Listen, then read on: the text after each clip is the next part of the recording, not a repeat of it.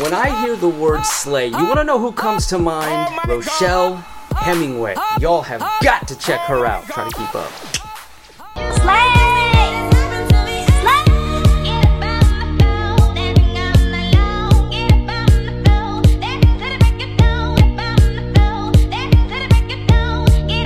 You know how the slay queen does it. Doing it big, y'all. It's go big or go home. So, as you saw in the intro, this episode is with my good friend and mentor, Rochelle Hemingway, who runs hashtag Slay to Success. And she is known for transforming the lives of people without sacrificing health, career, relationships, or happiness. And at various times in her military career, she neglected to take care of herself, stayed stagnant in promotion, and did everything on her own. Over time, she realized she needed to shift her mindset and her actions if she wanted things to change. And when she finally did, she created the career she desired and deserved. But here's the deal, y'all. As she was climbing up that promotion ladder, she noticed there was an unrepresentation of women in executive leadership roles. She also encountered many unique challenges and learned how to overcome and push through numerous amounts of barriers. All right, y'all. We talk all about Rochelle's book, Slay. And if you haven't caught on, Slay is kind of the driving theme here, y'all. Check it out. S stands for stay ready to be ready. That's right, this is an acronym. The L stands for lead out loud. The A stands for a sense of family. And the Y stands for you are built to last. Are you ready to hashtag slay to your success? I was ready and I sat down with Rochelle and we went throughout her whole book, her whole life story, all of the lessons learned, and how she became the kick ass leader and woman that she is today. How did she do it? There were so many barriers, so many things holding her back, and yet she exceeded all expectations and reached a height that most people never see. And in this episode, we're going to find out exactly how Rochelle did that.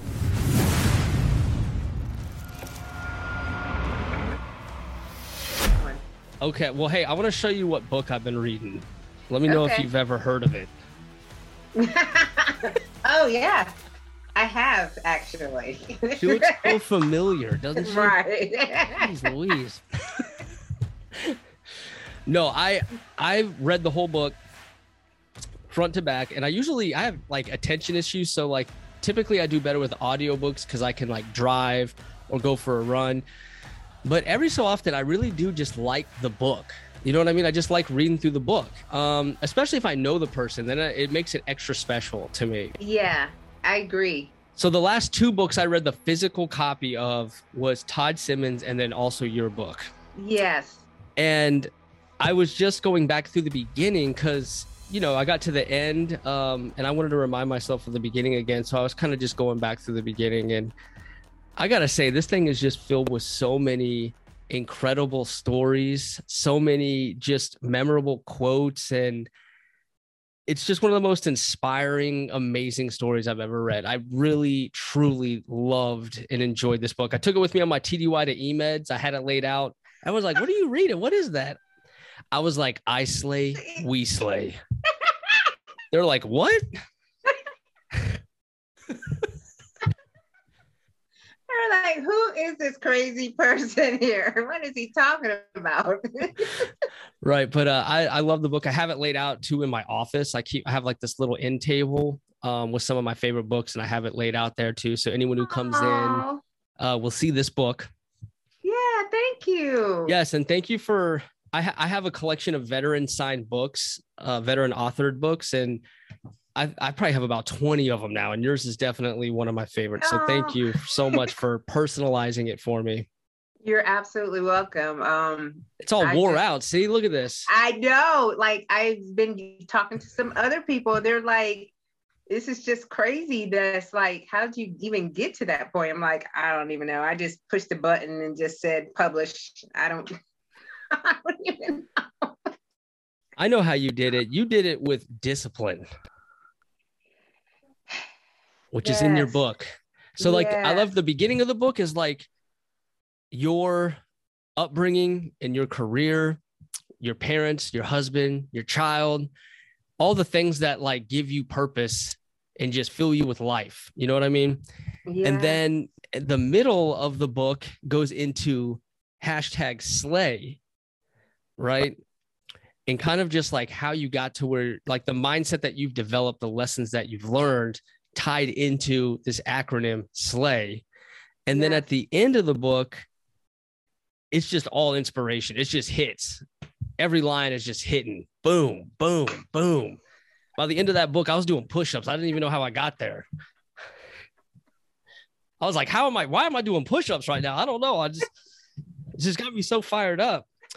Um, and then the quotes you picked too from like other people were yeah. like, you know, you start to see a lot of the same quotes sometimes. You know yep. what I mean? And yep. then on yours, a lot of them like I just never heard of, and I just they were just so spot on to like what you were trying to describe. So like a lot of the the other quotes, I, you you threw in some John C. Maxwell in there, which is like the OG you know, OG, right? He is the OG. He's like everyone's like family member at this point. He feels like he's my grandpa or something. Um, but you threw in the OG, which he that guy I, I forgot like how like sharp that guy was until like you reminded me and you put some of his his work in there, and I was like, dang, John C. Maxwell is the man. He like, is he can. I just... mean, he still is. He gets on stages, and you know, I haven't seen him personally, but like on Facebook and LinkedIn, you know, when he's speaking, you know, he's much a little bit older. I wouldn't say much older, but he's older, and you know, sometimes it isn't as in your face like he probably was when he was younger, but it's still there. It the content is is everlasting. It, it'll never change. Leadership is leadership, and so he just you know defines it very well where it is forever it's evergreen you know so right. anyone can use it for centuries and centuries on be you know beyond him when he you know goes to his heavenly home. It's, it's just he's just a great man. He's just a great man. He is and he is developing tons of people. Like a lot of oh, his, I, his initiative is like building a kind of passing on his legacy it seems like. So yeah. yeah he's uh he's awesome. So, uh, love the book. Um, but going into our conversation here, um, I usually start off with three random questions. Well, they're not really random. Uh, there, I, I have three easy questions in the beginning called the Hero's Gauntlet, and then at the end of our conversation, we're going to end with three a little bit more personal questions that are a little okay. more, uh, a little more thought out. So we'll start with the three easier ones. Okay. Okay. I think I know the answer to this, but we'll see. Okay. Uh, first question is Who would play you in a movie? Um, I have probably several people, I think. Um, are you meaning famous people or yes, any famous, random? famous people? Oh, Okoye. Oh, I don't know her name for like I do know her name, but I don't. Like if you say it, then I'll I'll know it's her.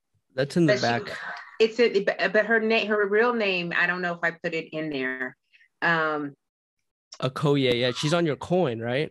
Yeah, she is a Marvel character. Yes. There's you looking like a superhero. Yeah, she uh, she played in uh, Wakanda Forever in the movie. She's a she's the badass that goes out there and takes her sword and starts slaying everything. And uh, I think that she would probably we favor each other. I don't know if we're like exactly alike or anything, but we favor each other in a lot of different ways. So perhaps she would. And that's like Maybe. your alter ego, right? Like when you're trying to tap into that that different mindset where you're trying to Oh like, yeah. When you're trying to do something that even you think's impossible, you kind of have to yeah trick yourself into going for it, right? Yeah, she's my inner muse. You know, I think everybody has an inner muse. And I know you like your eyebrows kind of like what is that well you know a muse is really that person inside of you that tells you to pay attention to them to tells them to you know to feed them it's that creativity that you have inside of you perhaps you know the that fear that you have but it, it it allows you to unleash and you know conquer that um so i do a lot of in inner work reflection and she is one of those persons that I typically draw from because it's like, well, what are you doing? you are not mediocre here. All right. You got to get up and you got to start moving. All right. And you've got to, you know, get into those things that you really wanted to do. You have a lot more to do. So um, I think everybody has a muse. Um, they probably haven't defined it per se by a character, but they have something that is deep down in their gut that always kind of, you know, t- tugs at them when they say that they need to go and do something like that intuition like just mm. you know when it's time for you to go and do something. You know it's time for you to have a conversation. You know it's time for you to go out there and and uh, you have to trust the muse. Definitely. You know who uh, i would pick for to play me? Who's, who's that? Tom cruise. Of course. Like well, why didn't i guess that? I still love tom cruise. I know he got weird but i still love the guy. Um okay. So Question number two What's one lesson that you learned from a great leader and one lesson that you learned from a poor leader? One lesson that I learned from a great leader was the tough mind, tender heart concept. So I had a a sergeant. Well, he's an army sergeant, Sergeant First Class Smith. I talk about him, I think, a little bit in my book we were deployed together in Vietnam, and uh, he was a team lead. He was tough, like as nails. And we were out living in the jungle, so I mean, there's a little bit of that that you have to have anyway because there's a lot of danger in the jungles. And he protected us and made sure that we had what we need to survive because we were in survival mode. Um, but at the same time, he was very open, transparent, um, knew how to help you when you needed it, like really help you, like sit down and talk you through, talk you out of fears, talk you out of, you know, uh, giving giving in to some of the things that you know your mindset has at times to tell you, well, you know what, you can just call somebody, tell you to like come get a helicopter and come out of here, right? He really, he really um, taught me a lot during those three months we were all together. Um, but I think it's important as leaders to, you know, have that tough mind of, you know, the accountability piece, the standards, you know, all those different pieces as a leader, but at the same time, be able to be loving and nurturing and empathetic. Um, he, he taught me a lot about that. Definitely like kind of giving you that like security um and, and kind of setting the tone, making you feel safe, but also respecting them. But when you needed the other side, he was able to produce that other side for you. Absolutely. And you can even tell, I mean, his exterior was stone face at times, you know, very wow. just not there's there's no you know emotionals coming out of his face stone cold hard, but when we sat down and talked to him at the end of the day or the beginning of the day, he was just, I mean, just that was just the way he held his face. He wasn't that type of person. Right. I think I'm like the opposite, where like I'm like really nice and friendly, but then and I'll earn your respect and trust that way and be transparent and be caring. But then when when the time gets tough and I need to get serious and I need you to get serious, you're going to respect me and trust me enough to flip the switch with me. So yeah, I've, and, it, and if it's saying. working, you right. know, then right. you know that's that's good because you know everybody has to know what their style is and um, be comfortable with your style, and if it's effective, and you know, definitely that's that's, that's your thing. Absolutely. So, what was a a lesson you learned from a poor leader? Oh my goodness. um, I got so many of them. like, where do I begin? How much time? Where do I begin? Right. Uh, I'll tell you, I guess the number one on top of the list. Um, you know how people just tell you what to do and they don't show you how to do it and they just leave you struggling?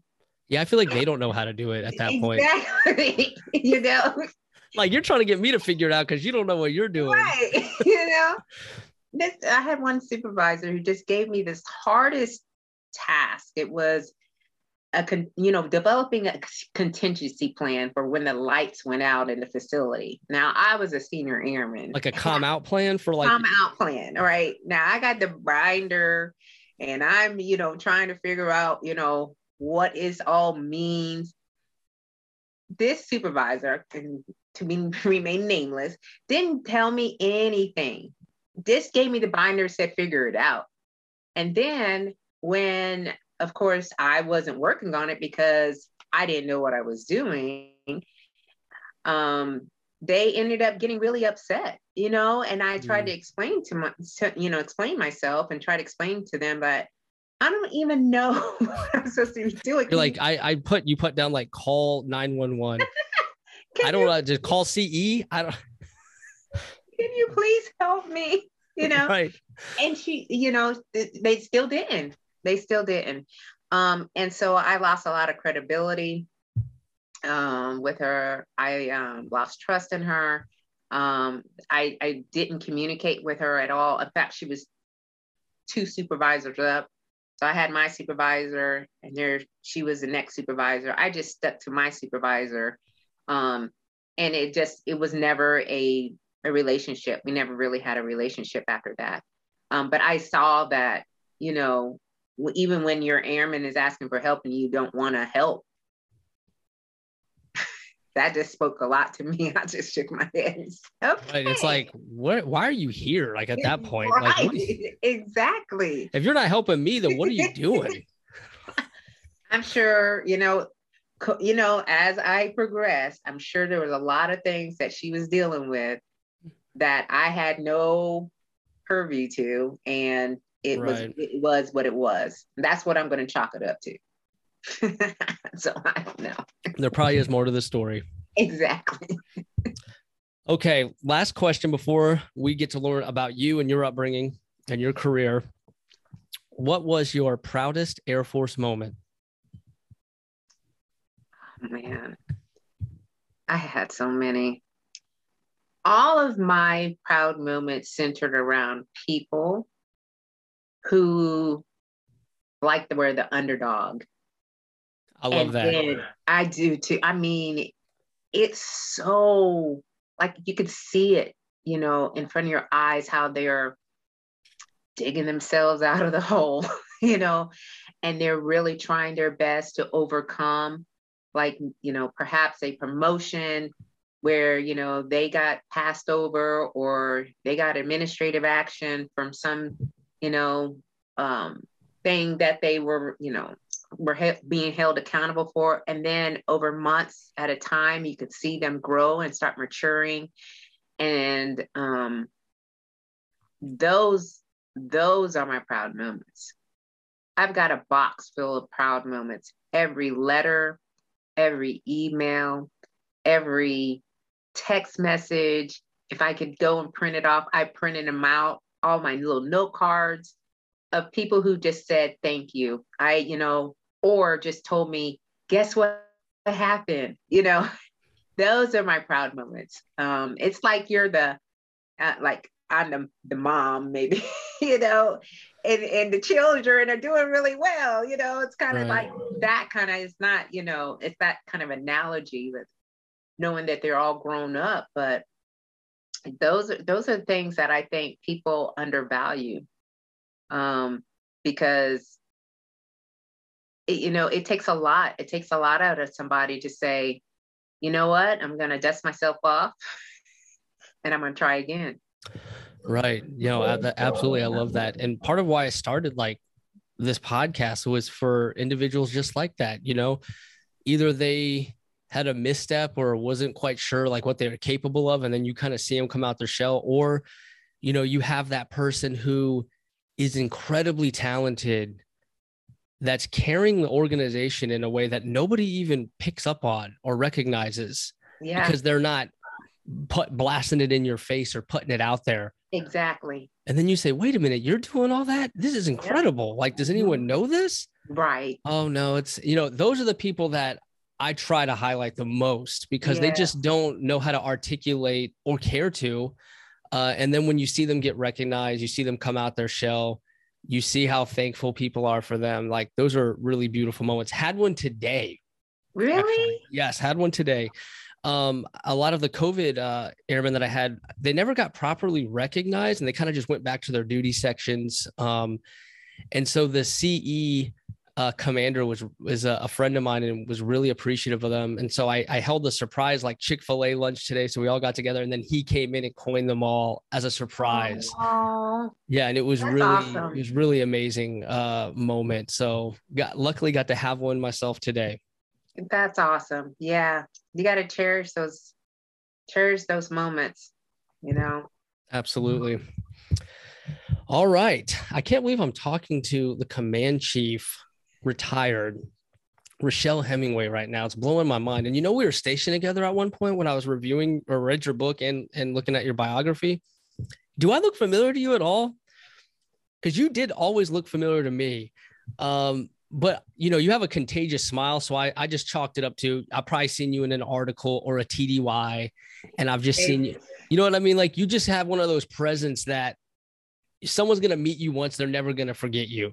You know what I mean? That, yeah. You just have that vibe. so I just chalked it up to, you know, I probably saw her at like AFA or something. You know, that's why she looks so familiar. Yeah. But looking at like your record, we were Mhm. both at Luke Air Force Base at that Med group at the same exact time. hmm I was in public health. So we were in different squadrons. Oh yeah, I remember you. You remember was- me? Yeah, because I was leaving. I think as you were coming in. So, because I used to go down to public health a lot. Um, um, I'm trying to think of some names, but anywho, they'll come to my top of my head. Um, but I used to go in there a lot of times because I was the MDOS at the time, superintendent, and then I was a med group superintendent when I came back from a deployment. And uh, you're probably, that's probably where we met, probably for a very brief time. Definitely. I was uh I was new to the career field. I retrained out of maintenance, so that was my first medical. So I Oh, was yeah. I was pretty shy, you know. I was uh just trying to to learn the job and and so I wasn't like I hadn't come out of my shell yet. You know what I mean? I was still Yeah. like just doing the job and and getting to know people in my office and you know what I mean? Like I I was I was uh very naive and so a lot of people that you know I I recognize from Luke they're like who are you cuz like I didn't say anything like you know what I mean That is not typical for a maintainer. Now, you know this, right? you're right but like I also knew it was a different culture so I had to to yeah, well, it is. I had to observe you know what I mean I had I was more in a observational part of my life where I was just taking things in Yeah, uh versus just putting everything out there so right. but I loved Arizona. I loved the hiking. Me, me and my wife, we just hiked and traveled everywhere as a new a newlywed couple. Oh, yeah. I mean, it was just a, a beautiful time, like for in our life, where we spent four years just being a couple and just having fun. You know, yeah, that's awesome. Yeah. Meanwhile, I was grinding, hustling, and slaying. you were hustling. You were you were slaying. I mean, my God, getting your Beyonce on, just slaying, just Right. killing it every day, in and out, every day. unreal. Meanwhile, I'm just you know in force You're in the hills. Yeah, you're in hiking in the hills, having a good old time. Yeah, I'm in I'm in Camelback Mountain. Yeah. hiking, drinking, drinking water, staying hydrated. Right. Okay. I'm on the base working. Okay, so I want to hear all about, you know, your upbringing, you know, just a recap of your childhood. I know your parents are incredible people. Um, your husband's a freaking rock star, your kids are rock star. You didn't even think you were going to have kids. Your career, you're just all over the place. You're in Vietnam, you're getting deployed.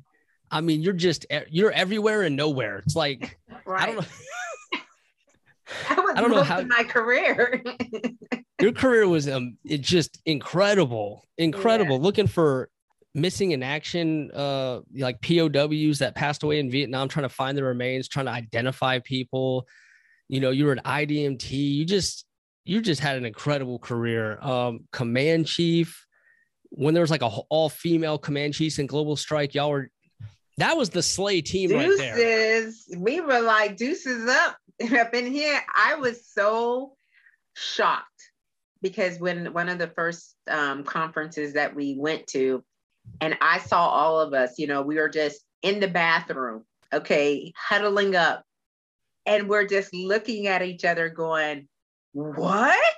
It's like a dream come true. it's a stack, stack on stack, you know, and every base, you know, every other base had a female command chief in the seat, which, you know, was very helpful um, for many of us because, you know, it's not saying that our male counterparts, you know, because I learned a lot from some, you know, some of the best supervisors were males, but when you could have females that are in the seat as command chiefs and to really share and be vulnerable about wearing all the hats, you know, because more than likely, you know, we're going home, we got a family, you know, like it's it's this ongoing, you know, conversation we have on got to take care of ourselves out here, y'all. We can't be breaking down, you know. So we we really held each other's hands right. throughout the whole time.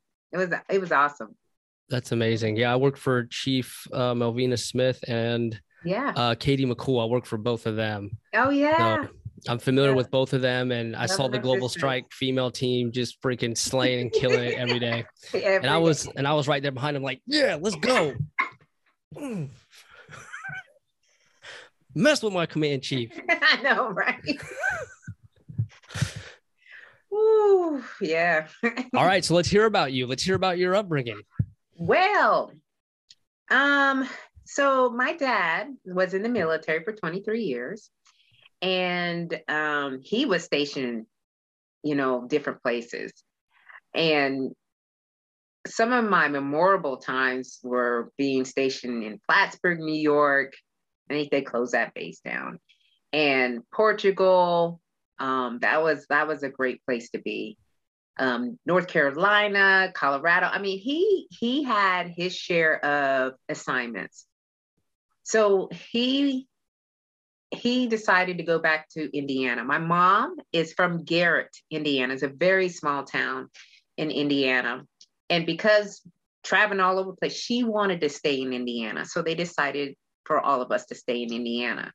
I was going into the eighth grade at that time. So I went from eighth grade to, of course, graduated and went one year of college. There was two other, um, three other siblings, two sisters and a brother. And, uh, you know, I never really had, I think a lot of kids back in that day, though, I don't know, we couldn't be watching TV and carrying on and this and that. We were doing chores, we were doing homework, we were we were very disciplined children. I would say that. We didn't stay up late. We went, we got up early. Um, and so it this routine, you know, they had us in this routine, very established routine. Um, and so when I decided to come in the military, it was like, what? You? You know, I struggled with my weight. You know, I talk about that in my book. I saw that um, that sh- that shocked me because you're really? like yeah because you're like beast mode so like I, I could not picture you like overweight because like you know because you've even led exercise classes and stuff so it's yeah. like it's hard to imagine that well i think a lot of times when we're in an environment where you know you're wanting to please you know a lot of things where you know have more food you can eat eat seconds we have plenty right and it was a, it was a show that you love the food you love your parents so just kind of did it. And so I my weight crept up really quickly. Um, and then when I got to 200 pounds, when I was a junior in high school, and they said it out loud, and while we were getting our uniform sized, oh wow! And I got on a scale, and it was everyone in the room, all my high school friends, 200 pounds. Jeez. Okay, and everyone else is weighing like you know, 100 pounds here, 120 pounds there. Right. It was the most embarrassing and kind of like, you know, deflating Yeah, that's horrible.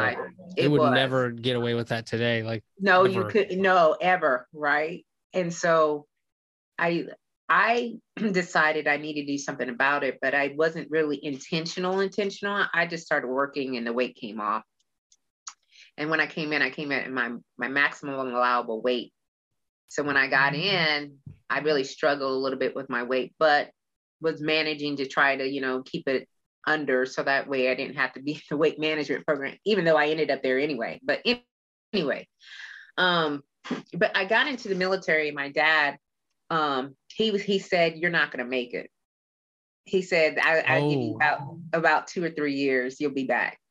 Oh, that's mm, that's where he messed up. yeah he messed up. Because i was like really? I mean really but okay it's challenge right? And so you know get into the military and really found out that i was taking on half and half of my parents careers. My dad was in the military. My mom she still is a respiratory therapist. She still practices as a Oh, wow. respiratory therapist. She's she's 70 years old and still um, pulling 12 hour shifts.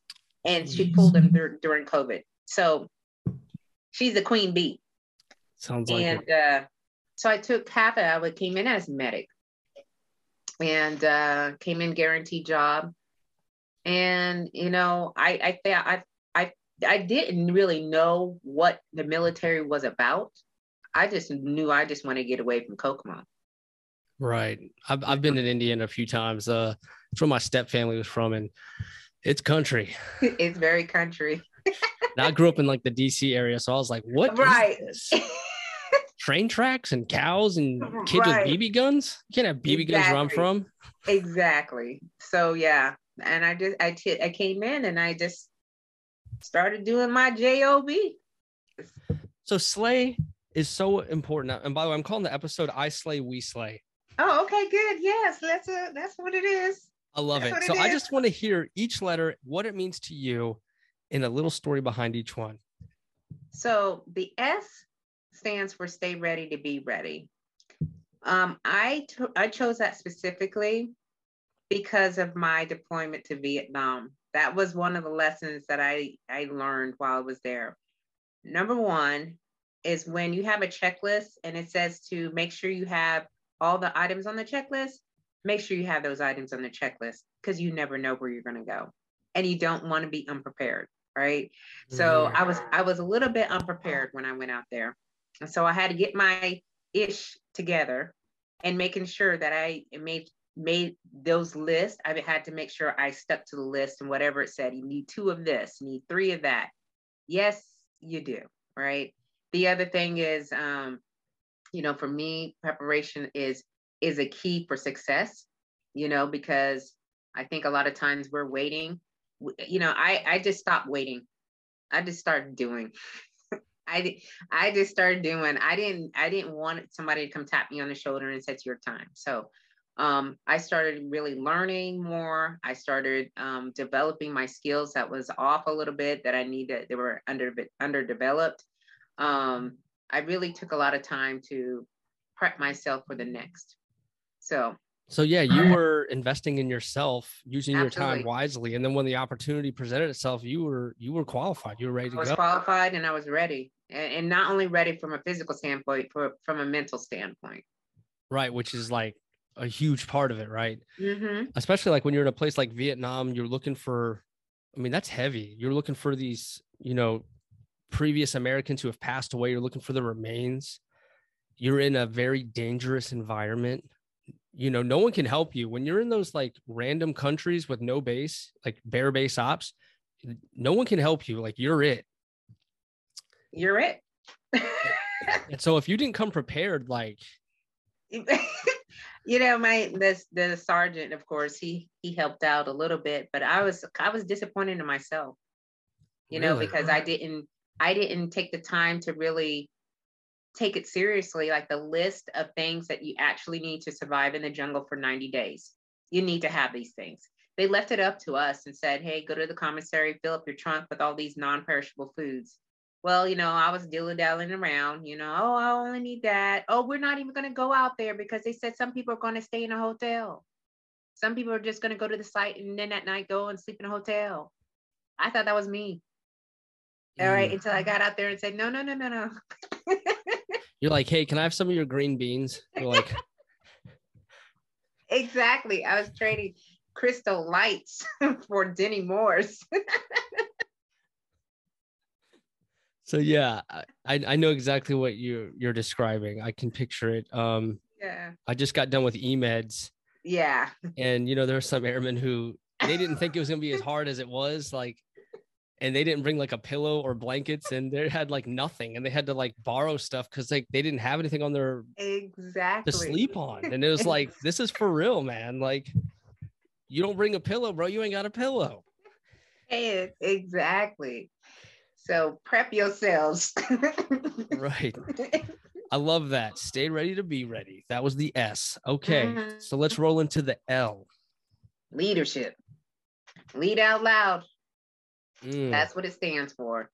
Lead um, out loud. I love that yeah. because oftentimes we want to retreat. You know what I mean? Yeah. Like things are scary and intimidating, and our our reaction as a human is to escape it, to close the office door. Let me focus. Let me get my thoughts together. When really you should be doing the opposite. You should be leading out loud. You should be getting after it and showing everyone. Right. That's what I took away from your book is yeah seeing and feeling that the presence. Yes. So you know what?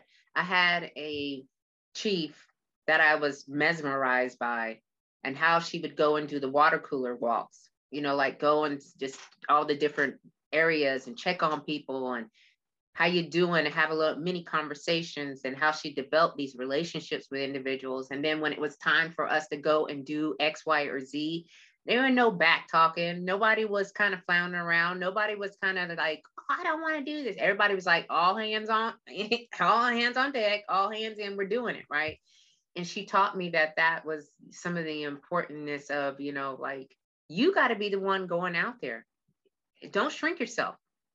You know, I, I think the two people just, it's like you said, it's too scary. It's too hard. All right. And they don't want people to either not like them or you know they care about what everybody thinks about a decision that you made. I mean there's a lot of that going on when it's it's not even about that. It's not even about that right? So i tell people all the time don't take the back seat. All right? It's your hands are on the wheel. And you got to you got to get out there and you've got to do your part. If you get the leadership you ask for a lot of times people ask for these things right they mm. want to get promoted, but they don't want the responsibilities to the promotion. They just want to just wear the ranks or, you know, get the titles and so forth. But it is way more than that. It is way more than that. It really is. It really is. Yeah. Um okay. Stay ready to be ready. Lead out loud. And then we're rolling into the A. Yeah. A, a sense, sense, of family. A sense of family. Yeah. And I love that. I love that because you you have an amazing family. And I feel like, you know, you brought a lot of those values to wherever they placed you in the Air Force. You yes. know what I mean? A lot yes. of people don't, you know, we've met a lot of folks that don't have the greatest upbringing. So I think you bring in that stability, um, a lot of those that moral compass, that family value. You probably treated people in a way that they've never even experienced before, you know, growing up yeah there was a lot of airmen um, that had came from that i was you know um, had the privilege of leading who came from broken homes um, who came from non-traditional nuclear families. And um, you know their version of family was much different than my version of family. But you know i took it in as you know everyone is a person. Everyone is somebody somebody all right? And the way that you treat people is in i remember i told this in a staff meeting um and this is when i was a command chief. I told everyone that was at the staff meeting that um you know it's it's a jesus like behavior. You know you you're treating people the way that they would love to be treated and with all the kindness, all the love, all the respect, all those elements that you somehow tuck away because you don't want to put it out there. That you really have to do that because you know our airmen, we were losing airmen from suicides, we were losing airmen from tragic, you know, accidents. You had airmen who had debilitating debilitating diseases or debilitating situations that they were involved in.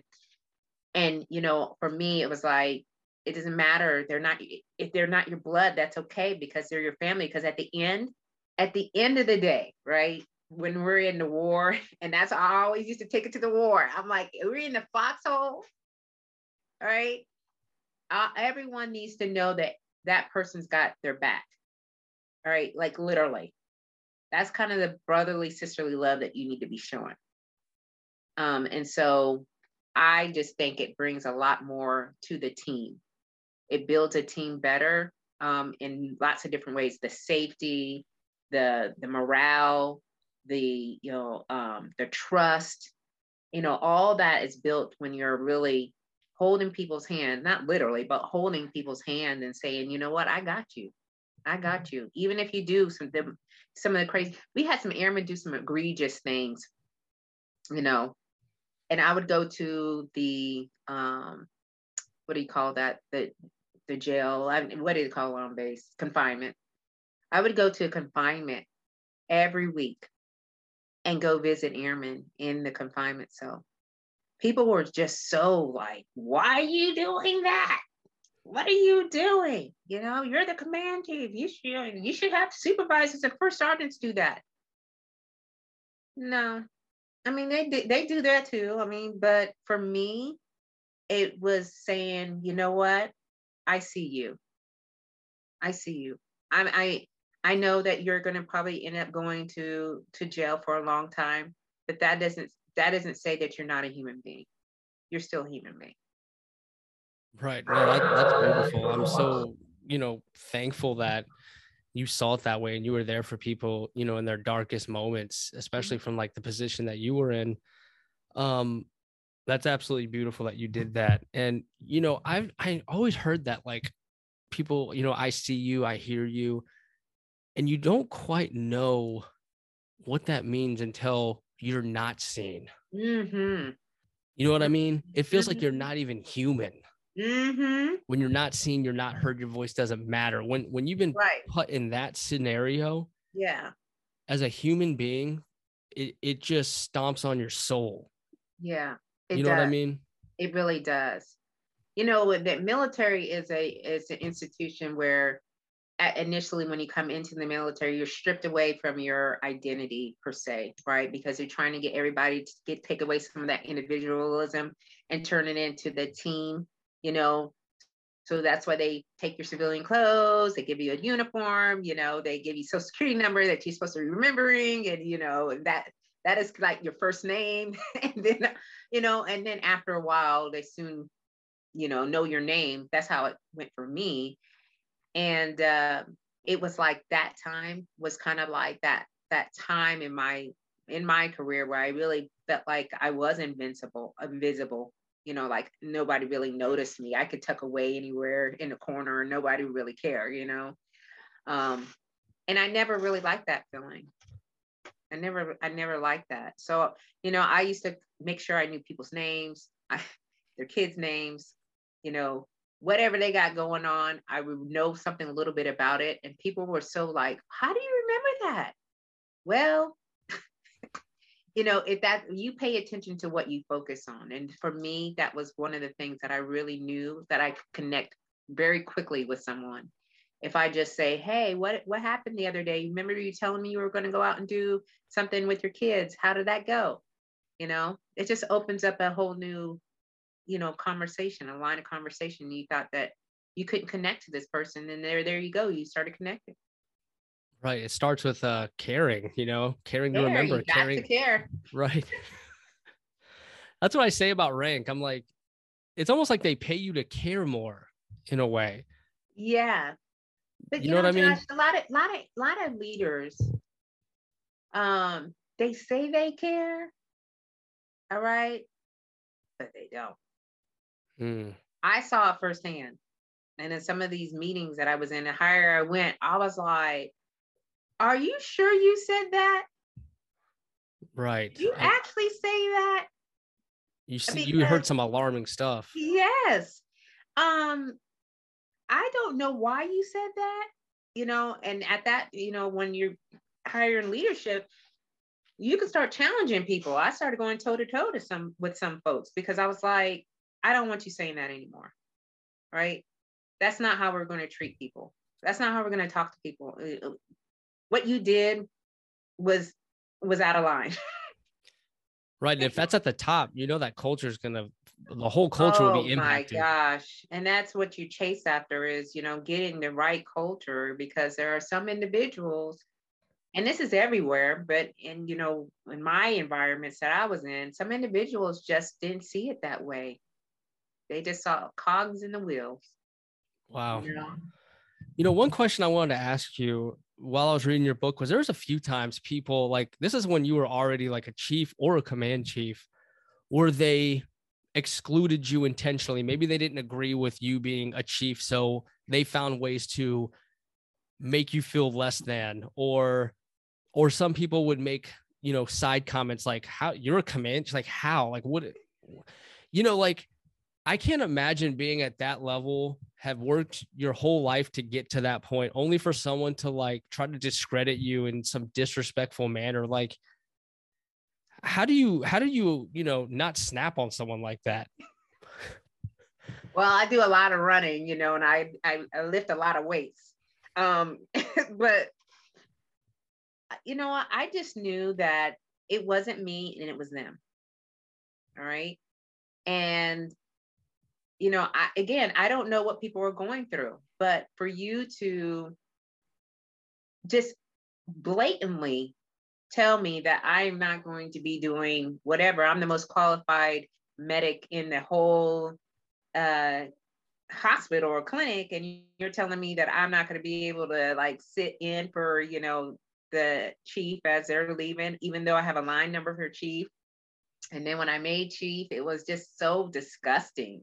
It was so disgusting, you know. And I think what it was really, I say in my book, I don't really know, but I think I'm like finding out as I clear my head a little bit more after retirement is, you know, people are fearful of people who have an own their own personal power. I know who I am. All right. I know that I know what I'm capable of. I know what my personal power is. They were scared of it. They didn't want me to have that. I was already in their minds taking over. Like, you couldn't be controlled Right. because you were Exactly. confident in yourself and your values, Exactly. and that they didn't like that. they didn't like that you know and and i said well you know what again it's not me it's them and i just have to keep going i have to keep going i made it this far so far um and i know that it it's not going to break me because because i've been through a lot of other situations where it was just as hor- horrible but it's not going to break me. I just got to keep going. Now, that doesn't mean I wasn't doing a lot of screaming and yelling and crying and, and all of that. Um, but you know, I just said one one day at a time, one foot in front of the next. And when I was promoted to chief, the day that I was promoted, like literally at my promotion party, the medical group, they made this sign out of table exam paper and they put all their signatures on this exam. It was their banner. And they were in the back of the room at the club on base. And they had like, I don't know, like hundreds of people with this big old sign in the back. And they were like, Chief, you know, and they're just going, going crazy, you know. And I was like, and and this is for all of y'all in the back, right?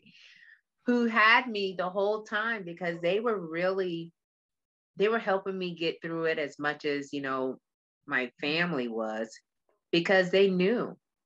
They knew. They knew it wasn't me and it was them.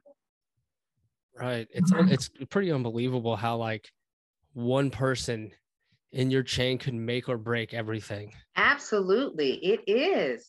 It's just, it's, it can be a blessing and the best, greatest thing that's ever happened, or it can be the yes. most terrifying yes experience of your life you exactly. know because your whole livelihood's on the line and, and in the hands of a madman sometimes and people just don't understand they're, they're just like there's no regard. It's almost as if like what what? You know i'm i'm this i'm it you know like and i'm like golly how do you sleep with right. sleep at night? So i'm in the i'm in the same boat as you where i've seen the good the bad and the ugly and you know mm-hmm. when it's good it's great. Yeah. And when it's great i mean you can do anything. You feel so empowered and all the ideas yeah. are generating and that's right. all the endorphins are going off and you're unstoppable. Your team's unstoppable but I think the real challenge is getting through like what you went through when like you're this senior leader, somehow still getting like disrespected by some, eh, you know, it's just I I had you know what? It it was really it was really hard for me to see that because I really thought when you made chief, like you get the little decoder ring and you get all the little secrets, you know, and people are right around and they're like, you know, welcome on in, da da da da. But then when I when I saw, you know, all these like, they were like either jealous or like, you know, like, oh, you shouldn't have got it. That should be me, you know, it, like literally, I had to tell people, I'm in my chapter like 26 or 27. Y'all don't know what happened between 1 through 26. So like all this like how you wondering how i got here and this and that i don't have to tell you how i got here. I know how i got here. All right? So i literally had a chief who was asking me like so i don't know why you know why they didn't hire me. Dude don't take that up with me. Take that up with the commander. And that's exactly what i told him. I was like i ain't got nothing to do with that. So you you see you see people even at that level, who are vying for it for the wrong reasons. All right. They just want to have the title. They want to have the parking space. They want to have the house. They want to have all these things that come with it. But when it comes down to it, it's really how effective of a leader you are when you get on the stage and you have to do all these different things. And it is twisting and turning and flipping and all these other things that you have to do in these positions all day, every day. So you know it's like i'm glad i my chapter 28 to 30 were as a command chief because i had grown so much and learned so much. I needed that. And you need some seasoning. You need mm. to you need to marinate just a bit you know?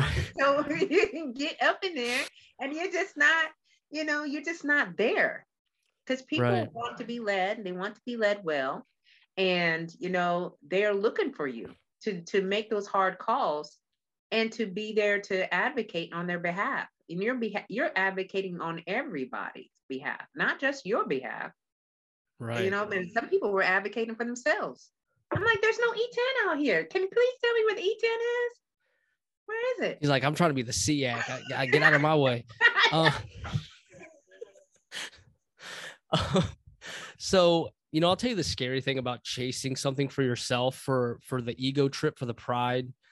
Because i feel like we're humans. We've all been there at one point when we weren't quite sure who we were or why we're doing something. We are mm-hmm. doing it for the title at some points. We're all guilty of that. Yeah. And i'll tell you i have been guilty of that and i have made it and it doesn't end. Mm-mm. you know what i mean? When you're when you're in that mindset nothing nothing will bring you that satisfaction in the title, in the position, in the house, in the car. It will go away, it will disappear, and suddenly you'll be back to square one because you're still you. You're that's still right. you. Exactly. And you know, that's where a lot of people too are having a hard time transitioning from, you know, active duty into retired. You know, like I I've heard people like demand people to call them by their re- retired, like retired chief master sergeant so and so. I'm like, come on, please. All right. Nobody cares. Nobody cares. That was you when you were in the military. Now they're doing it out of respect if, if that's what they choose to do but for you to demand it or look for it or waiting for it or you know going in because nobody said it right or didn't get it you know i'm like so when they strip away everything strip away all your titles you know get down to the core. Who are you? What's your identity? All right? Exactly. you got to be more than just the chief. You got to be. Because it it you're not even acting in that role anymore. Half the time you don't even know what's going on.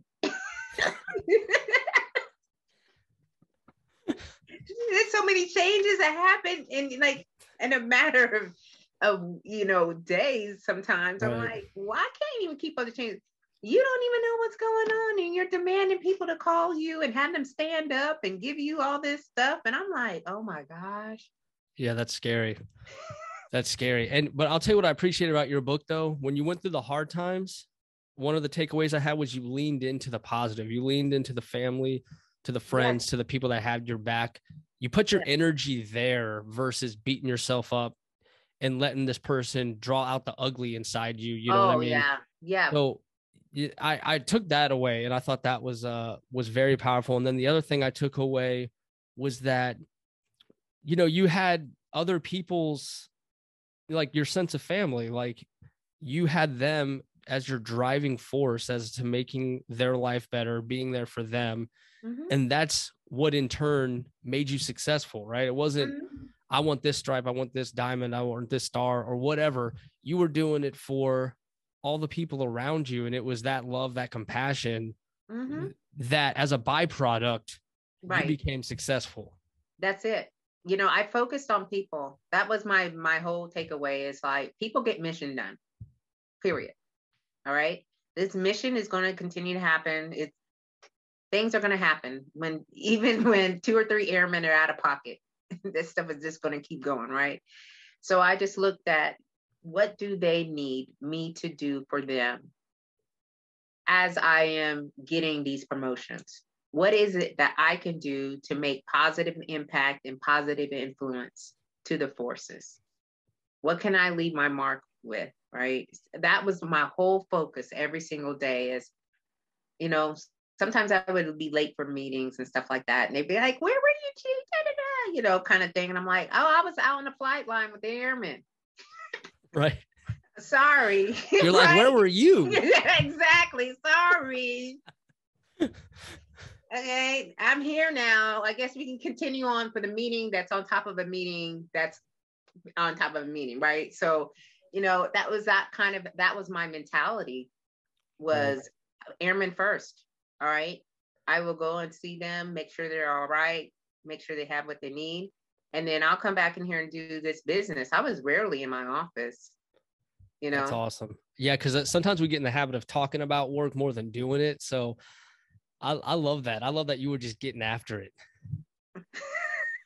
I had energy. You're like, I I'm done talking do. about it. yeah like right i don't like I a lot of times i just remove myself from conversations that really didn't like pay, you know i knew it was going to nowhere land right so it's like i'm out right. i'll see y'all later and then you're like oh where you going i don't know just drop in an office somewhere sit down and talk to people i don't know I love that. All right. So let's not forget about the why. yeah We got one more. We got one more letter in our acronym. What's the why? yeah you are built to last Dang, that we talked a lot about being built to last this past mm-hmm. Conversation here. Man, oh man. I leaned into that really big time during the pandemic. Mm, Onset of the pandemic was really a difficult time for all leaders, any leader sitting in a seat. Yeah, you didn't have a. You didn't have a. You were in uncharted territory. That's always the scariest position to be in as a leader. Yeah, no, no, no book, no handbook. You know, ain't no checklist. there ain't no con ops for pandemic, right? There's just us, public health. That's it. Y'all were, j- I mean, I don't know what it looked like now, but man, oh man, we were wearing them out. Oh yeah, yes. was I like- became a. I became a COVID expert. My God, I'm still getting after it. I know COVID inside and out.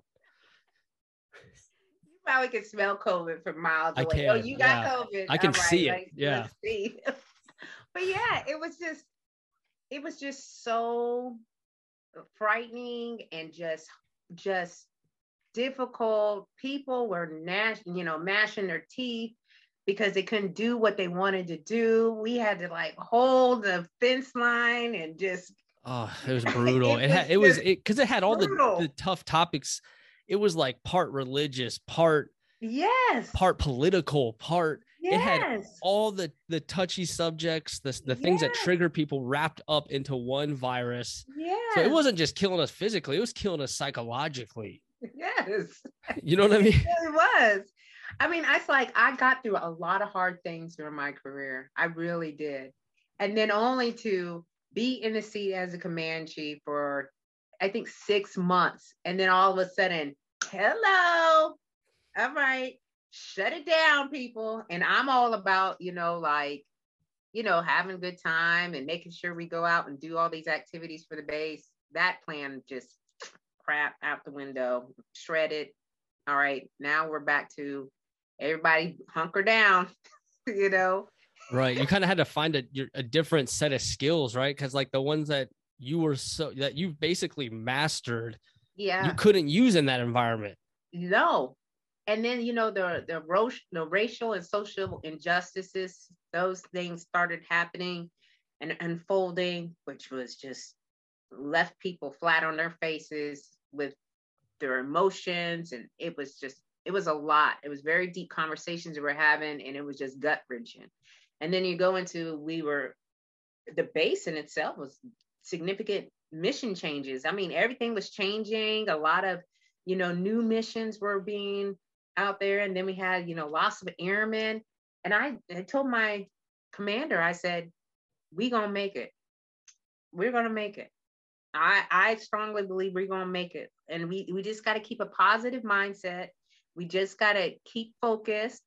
We we can't let things bring us down. We can't have this negativity that's around us. We got to check on each other all the time, making sure we eyeball to eyeball, checking to see what our temperatures are, so that way we're not we're not flaring up and getting uh, in our own ways out here. And we just have to we have to stick to the plan. We have to stick to our plan and we have to stick to our guns on this because we're going to make it out of here. I mean because they were telling us like all these thousands of people are going to die. I mean it was just like in these It's telecom scary. meetings. It was scary. And you know i i just kind of just clinged onto my slay i clinged onto that why the whole time i was like every time i would just want to go home i was like oh my gosh i'm so tired I don't want to do this anymore. And my my husband's like, get on out there. Because he was retired, right? And he's like, get on out there. You're good. I was like, oh gosh. Yeah, you had to tap into all the slay, Yes. every every letter. Every aspect of that, you know. yes, and like the lead out loud was probably your hardest. I feel like that'd be the hardest part, right? Because like, dang, just people that's- were that- hating me. yeah, that's tough to be like the the person that has to lead to lead this ship. You know what I mean? During COVID, oh, the last the last thing you want to do is lead out loud. Last thing, okay, because people were calling us out of our name. People were telling us that we were wrong, but they wanted to go out and do whatever they wanted to do. All kinds of airmen were getting in trouble. I mean, I can't blame them because they just wanted to be out there. You know, young people, that's where they were. I mean, I had to think about when I was young, right? I was like, you know, when I'm young, I got life. I want to be out here. And then we were trying to protect them. And we get phone calls all the time. It was just like, oh my Yes, gosh. Yes, trust me, I'm, I'm right there. With, I get it. I get it. I'm public health, so I know. I know a little bit about that world. So I had three questions for you at the end here. You you kind of already answered the first one, which was when did you tap into your slay mantra the most? And it sounds like COVID COVID. was that time. So you you see we have this timer back again. I don't know what the heck. I don't it is. either, but but it we kind got of six minutes. Yes. So I got two more questions for you. We're gonna roll into them. You passed the first one to exit the hero's gauntlet. So the second one is: Is there any regrets or goals left unfinished from your outstanding career in the Air Force? Well, they're not in my career. I think what I wanted to accomplish and what I was able to do you know, with what I had is what I did. I'm good with that. I really am. Right now, I am coaching women military leaders, specializing in women of color to break their glass ceilings.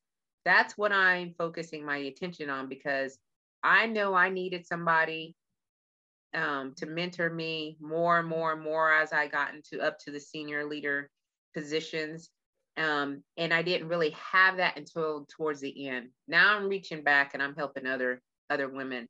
And I'm the outsider. So I'm like, I don't even know what's going on. I just know that leadership is leadership and that you need certain skills for self-care.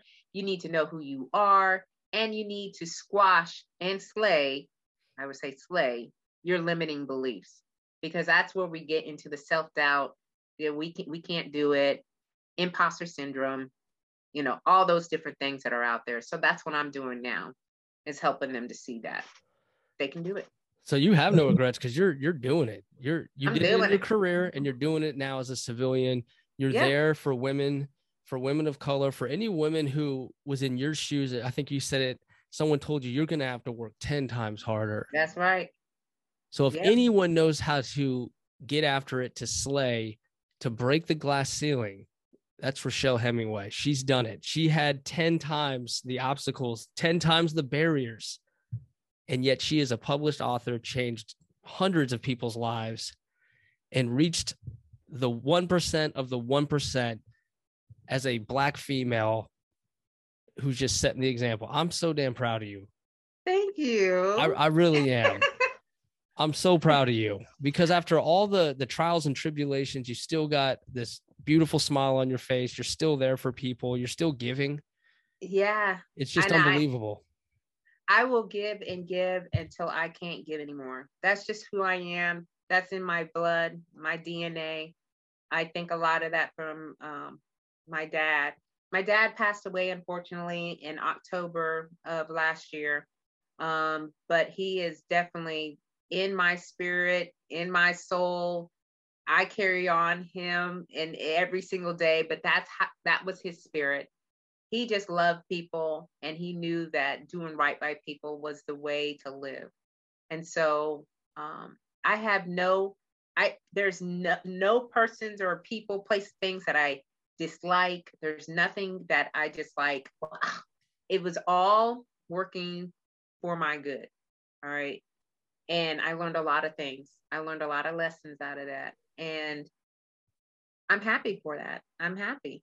So we're blessed to have you. Thank you. And you're the last question. I don't know if you can do this in three minutes. We'll see. Yeah. If there's a, a girl out there, a young airman who's just not seen and not heard, and she just wants to do her four years and get out, she just wants to give up. You know, what's the first step, the first piece of advice you would give that young female airman that's trying to be like you? Well, I would just say, you know what? It's it's it's not easy.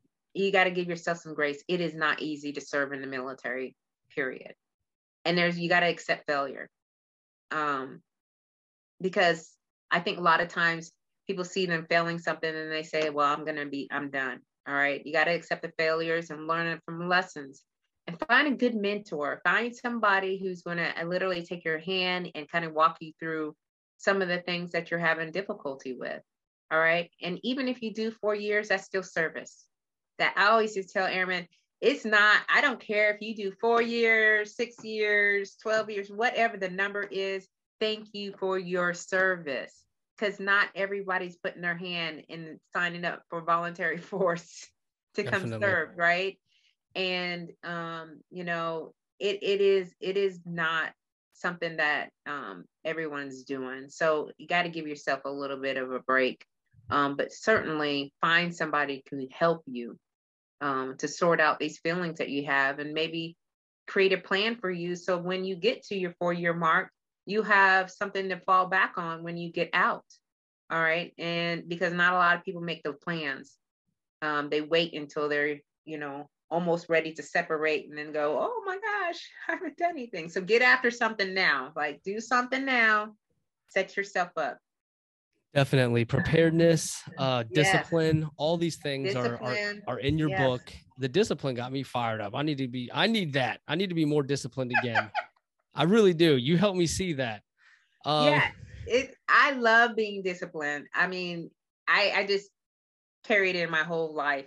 I still get up early. I still exercise. I still do all those different things, and I go to bed early. So after I, we get done, guess where I'm going? That's right. I don't yeah, care if it's Friday night or not. I'm going to bed because rest is needed. Well, Rochelle, hey, we're gonna we're gonna end it here. I gotta say, I loved talking to you. Loved it. You're an incredible person, an inspiration to us all, and you're still full of love and compassion and just sharing your wisdom and your care and breaking barriers and breaking glass ceilings. And I just want to thank you from the bottom of my heart for joining us today. You're welcome. You keep on slaying until you can't slay no more, Josh. Hell yeah. I slay, we slay. We slay. What's up, Hero Front fam? Josh here. And I just wanted to thank you from the bottom of my heart for listening to that episode in its entirety. I owe you a hug. And the next time I see you, let me know how many hugs I owe you and we'll get after it. Before you turn me off, though, I want you to subscribe on YouTube to the Hero Front podcast and give me a five star rating on Facebook or Apple Podcasts. It would be much, much appreciated to get your love and support. Again, thank you from the bottom of my heart for joining us on this Hero Front journey. And I will see you on the next episode. Let's get after it.